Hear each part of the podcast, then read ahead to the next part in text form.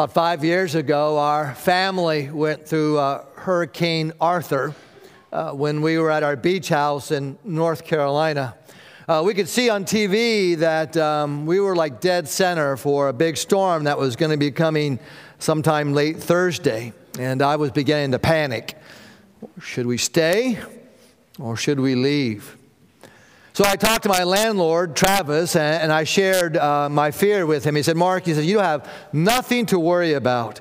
He said, This house has gone through a, a, category five hurricane with, with no damage whatsoever. In fact, he said, This house is equipped with steel shields. All you have to do is push a button, and all the windows and all the doors will be covered up, and you'll be safe inside.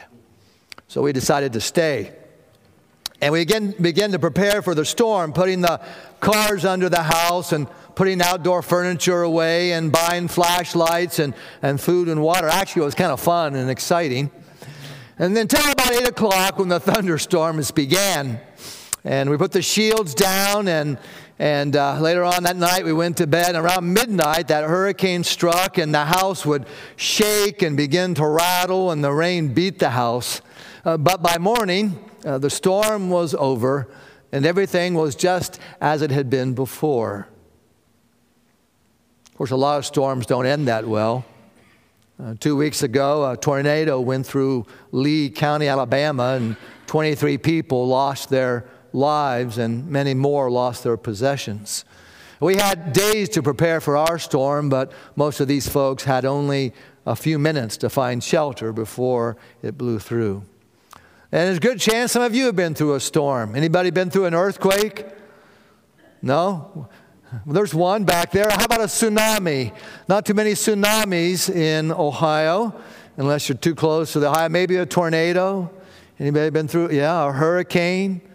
Of course, a lot of us older folks remember the blizzard, 77, 78, a lot of hands going up. Yeah, you remember those days. And of course, we, we go through different kinds of storms. Uh, we go through financial storms, we go through emotional storms, uh, we go through relational storms. And there's a good chance that a lot of us have gone through that perfect storm, you know, when, when people and events and, and time and place just all converge the perfect time to, to wreak havoc uh, in our lives. We sit in the doctor's office stunned uh, by the report of the biopsy. Or we lose our job and and no one is hiring and our bank account is on empty. Or maybe a romantic relationship with that person of your dreams. Maybe it's just crashed and burned.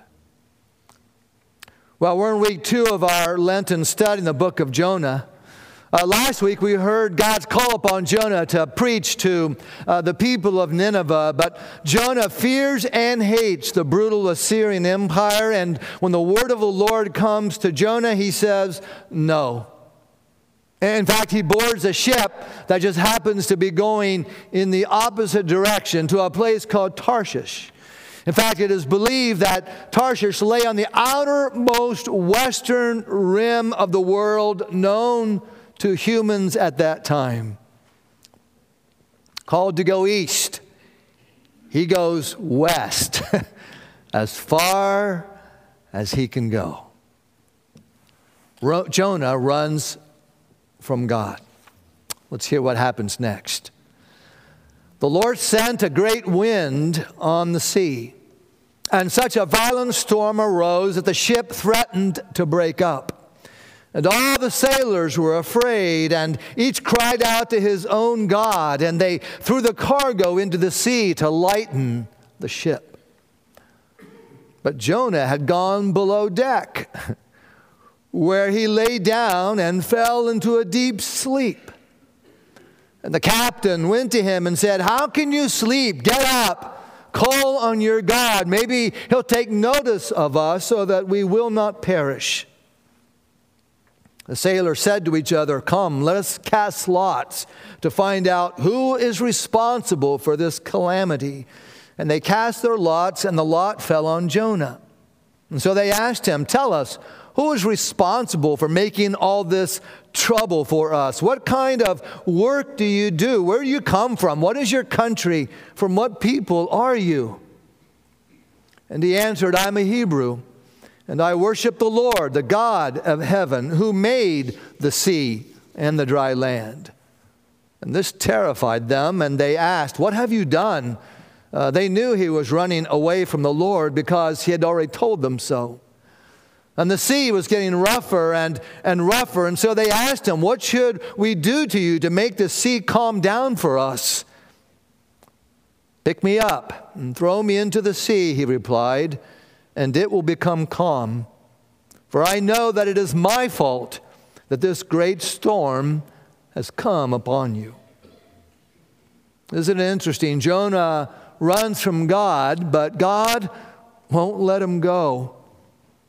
And I want you to notice these words here. It says, The Lord sent the great wind. Folks, this, this is no accident.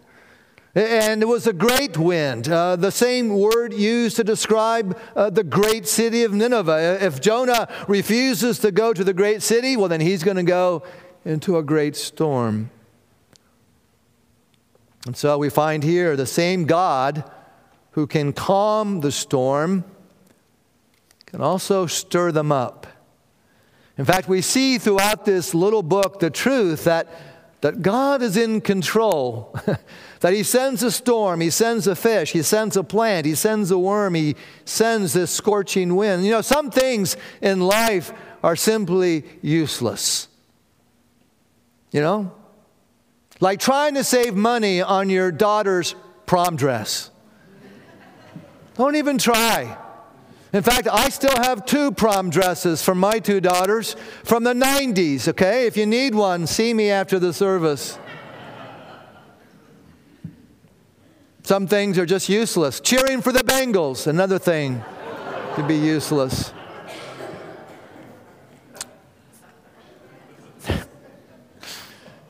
Trying to change your spouse's mind, that can be useless. See, we can't run away from God.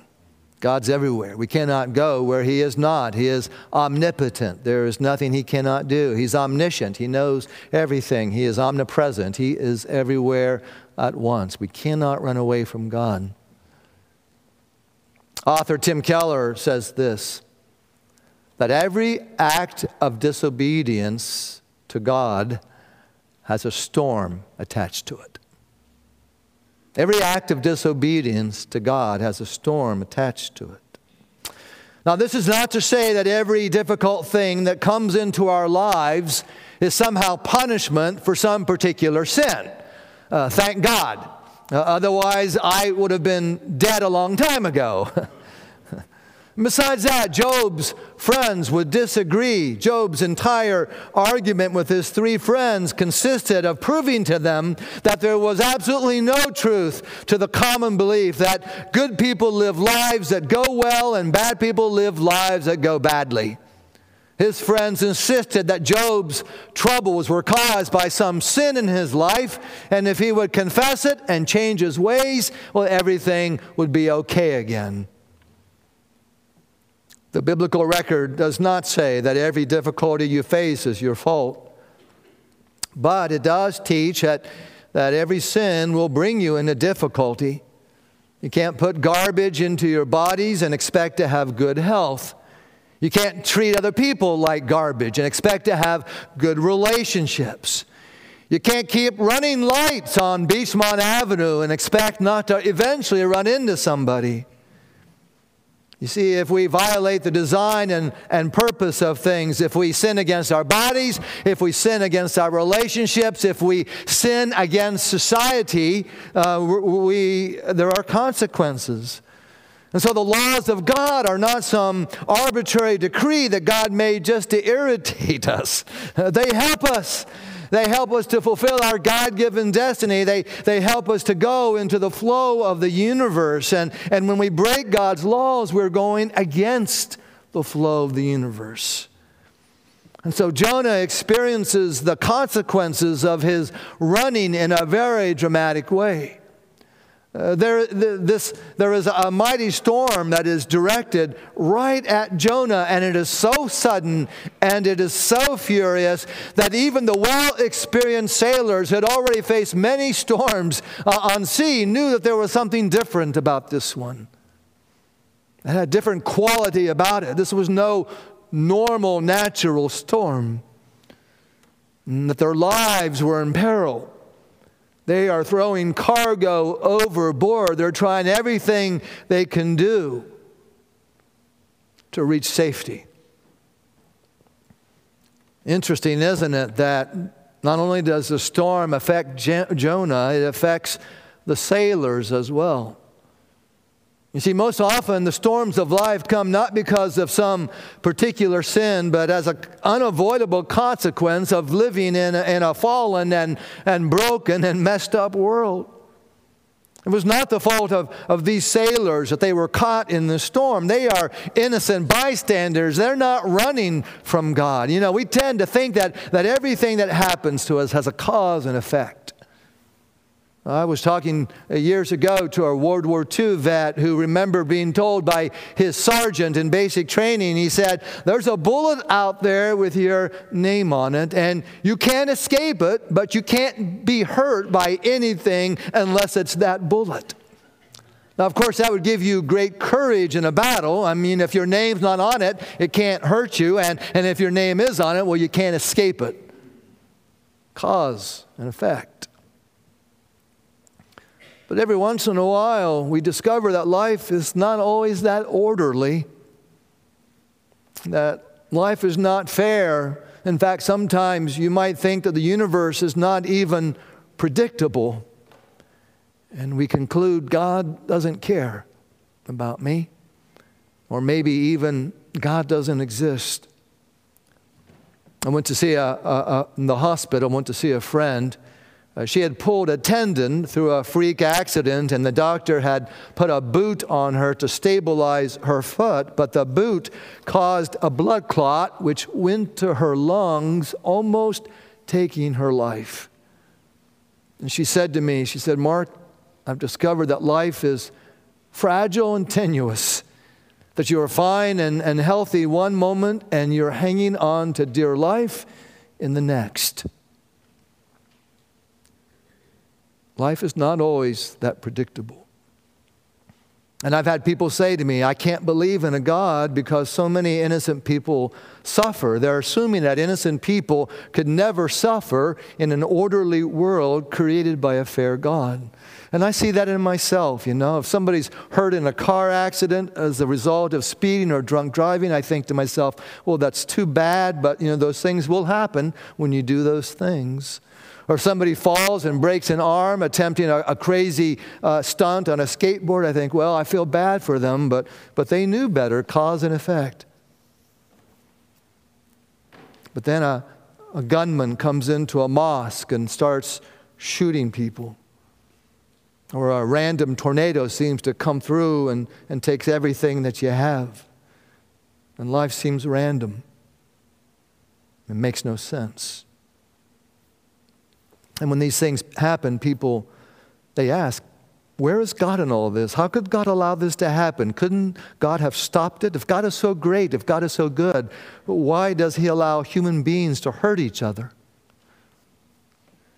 We find the story in Luke 13. Jesus is addressing a crowd, and, and someone in the crowd speaks up and, and, and brings up a recent event in which some Galileans uh, have been murdered by King Herod. And, and, Jesus replies, Do you think that because these Galileans uh, suffered in this way, that they were somehow worse sinner than all the other Galileans? And, then he goes on, Or how about the 18 people who were killed when the Tower of Siloam fell on them? Do you think that somehow they were worse offenders than all the others living in Jerusalem? What's the point Jesus is making? That people are not killed by others or by natural disasters because they happen to be worse sinners than us. You see, these things happen because God gave us the capacity to make choices, and it is both our, our greatest blessing and our worst curse. God has given us free will and made in the image of God. He has given you and me freedom to, to decide how we're going to act and the ability to make moral choices. But this ability is, is the source of so much pain in our world. People often make selfish and self centered choices. In fact, sin is ultimately selfishness. I want to do what I want, not what God wants me to do. And unfortunately, sin often hurts others and not just ourselves. And so God could have eliminated all evil from the world by, by simply removing our ability to choose. But for some reason, God doesn't want us to be puppets on a string. He wants to be loved and obeyed by creatures who choose to do so. See, love is not love if it's, there are no other options. So God allows the natural consequences of our decisions to play out. And sometimes He does intervene, and we call those miracles. But miracles are, by their very definition, rare. I believe in them, and I've seen them, and, I, and I've prayed for them. I've prayed fervently for miracles, but those prayers aren't always answered the, exactly the way that I wanted them answered. Sometimes life seems so random. But this storm has a purpose. And God is going to use it to get Jonah's attention. The sailors are, are crying out to their gods. Jonah is, is down uh, below deck asleep. I don't know how they do that. You know, if, it, if I, when I've been on a ship and it's been in a storm, yeah, I'm not sleeping. I'm doing something else, which I won't tell you what I'm doing because we're right before lunch. But Jonah is sleeping. It kind of reminds me of another storm on the Sea of Galilee where the disciples were afraid of sinking. And what's Jesus doing? Do you remember? He's taking a nap too. How can you sleep? Get up and pray, the sailors tell Jonah. Isn't it interesting that they are more religious than the wayward prophet? They're praying, Jonah's sleeping.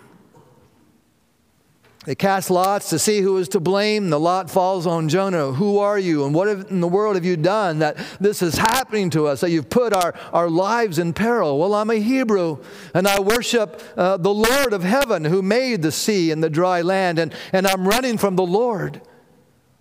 Well, what should we do to calm down the sea? Well, throw me overboard.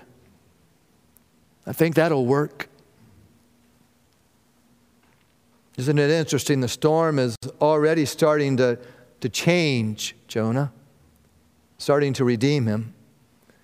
He's beginning to take responsibility, and he offers his life to save others. Well, they don't want to kill him, and so they try again to row back to shore, but the storm becomes even worse. And so they pray. They say, Lord, don't hold us accountable for killing this innocent man. And they throw Jonah overboard, and the raging sea instantly grows calm. And the sailors, man, they're having a little religious experience. they're having a conversion.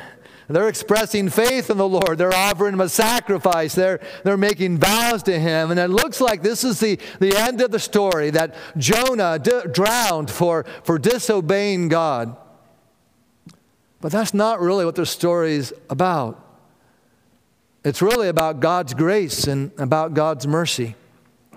And he sends a fish to swallow Jonah whole. And it's a big miracle and for some folks, it's pretty hard to believe. You, you may have heard that um, just a couple weeks ago that some scuba diver off the coast of South Africa was temporarily um, eaten up by a, a, a whale and then spit overboard. I thought that was really interesting right before our series on Jonah.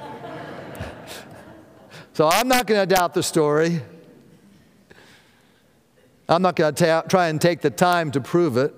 But I will, I will say this, folks, that if you believe in the exist, existence of God, and if you believe in the resurrection of Jesus Christ from the dead, there is nothing particularly difficult about reading Jonah literally. You know, the writer reports it as a simple fact of what happened. No extra supernatural elements are added to try to give it some excitement. Of course, Jesus mentions Jonah in the belly of the great fish as a symbol of what will happen to him in the belly of a tomb for three days, as though it was a fact. So don't get distracted by the fish part. Here's what I want you to see is this storm has a purpose like a lawyer who was on his own ship to Tarshish, loaded with a lot of money. And his sea was a sea of alcohol. And because of his addiction, he kept going down and down and down. Until one day, the managing partner of his law firm told him, Your next bender will be the last day that you work for this law firm. For a couple months, he uh, stayed sober, but then he went missing. And when a few coworkers went looking for him, they found him in a hotel. He had been on a three day drinking binge. And he lost his job.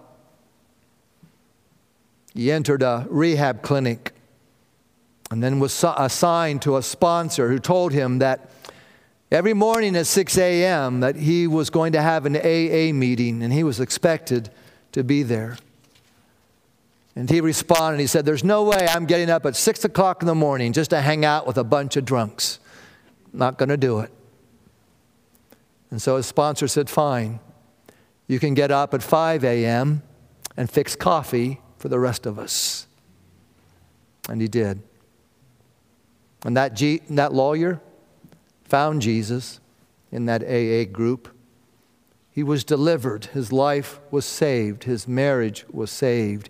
He went down, down, down as far as he could go, and to his great surprise, hitting the bottom was the greatest thing that ever happened to him. It was in the storm that that lawyer met God. And God was there doing something great. In the eighth chapter of Romans, the Apostle Paul says this And we know that in all things God works for good of those who love him, who are called according to his purpose.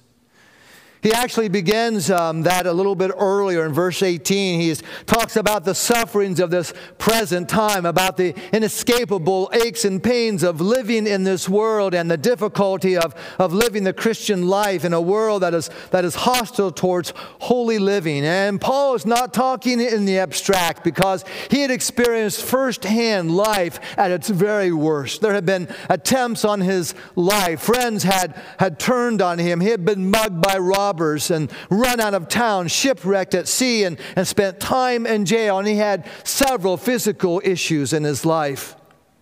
But he gets to the end of all that, and in verse 28, he says, But let me tell you that in spite of all this, God can take these sufferings, He can take our misfortunes, and use them for good in our lives. Not that He causes these things, but He takes them and He transforms them and He uses them for our good. What a marvelous promise. It's one of my favorite verses that I cling to. Not that everything is going to automatically work out to the satisfaction of good people. Not that we're necessarily going to live happily ever after. But the promise is that you and I are going to finish the we're going to finish we're going to cross the finish line of life and we're going to reach our God given destination. Paul reminds us that God can take any situation and use it for his purpose, that your storm has an eternal purpose and meaning. I think it's interesting that Jesus compared his three days in the grave to Jonah's three days in the fish. You see, I think Jesus went through his own storm. And we see it in the Garden of Gethsemane, where Jesus is on his knees and he is praying, My Father, if it is possible, may this cup be taken away from me. Jesus doesn't want to go through his storm either. But he finishes by saying, Yet not as I will, but as you will. You see, like Jonah, J- Jesus doesn't want to go. For, for an hour, he prays, and it takes a long time, you see, I think, for us to get to the point where we're willing to say, Not as I will, but as you will. But Jonah says no. Jesus says yes. Requires a lot of struggle. Our hearts are stubborn. We do not let go of our own will easily. But, my friends, that is where the battle is fought and won or lost. In the belly of the whale, Jonah prays. In the Garden of Gethsemane, Jesus prays. And Hebrews chapter 5, verse 7 says this that Jesus was heard, listen, because of his reverent submission. You see, that turning point in our lives is when we begin to surrender to the will of God. And God hears that prayer, and God answers. And because of that, our future is secure. What Jesus did saves us. And God can save us through our weakness. He can save us through our suffering, and, and He can save us through our apparent defeat. And so, when you and I, when we face our own dark storm, when, when evil attacks, and when temptation comes because of what Jesus did on the cross, you and I, we have hope for our future. We have in Jesus a Savior who sticks closer to us than a brother. We have in Jesus one who has been through the storm himself and yet never deserts us in our time of need. The question that Jonah will have to answer, and the question that all of us will have to answer at some point in our lives, is simply this Will we choose God's will or will we choose ours? Will we say no or will we say yes? Let's pray.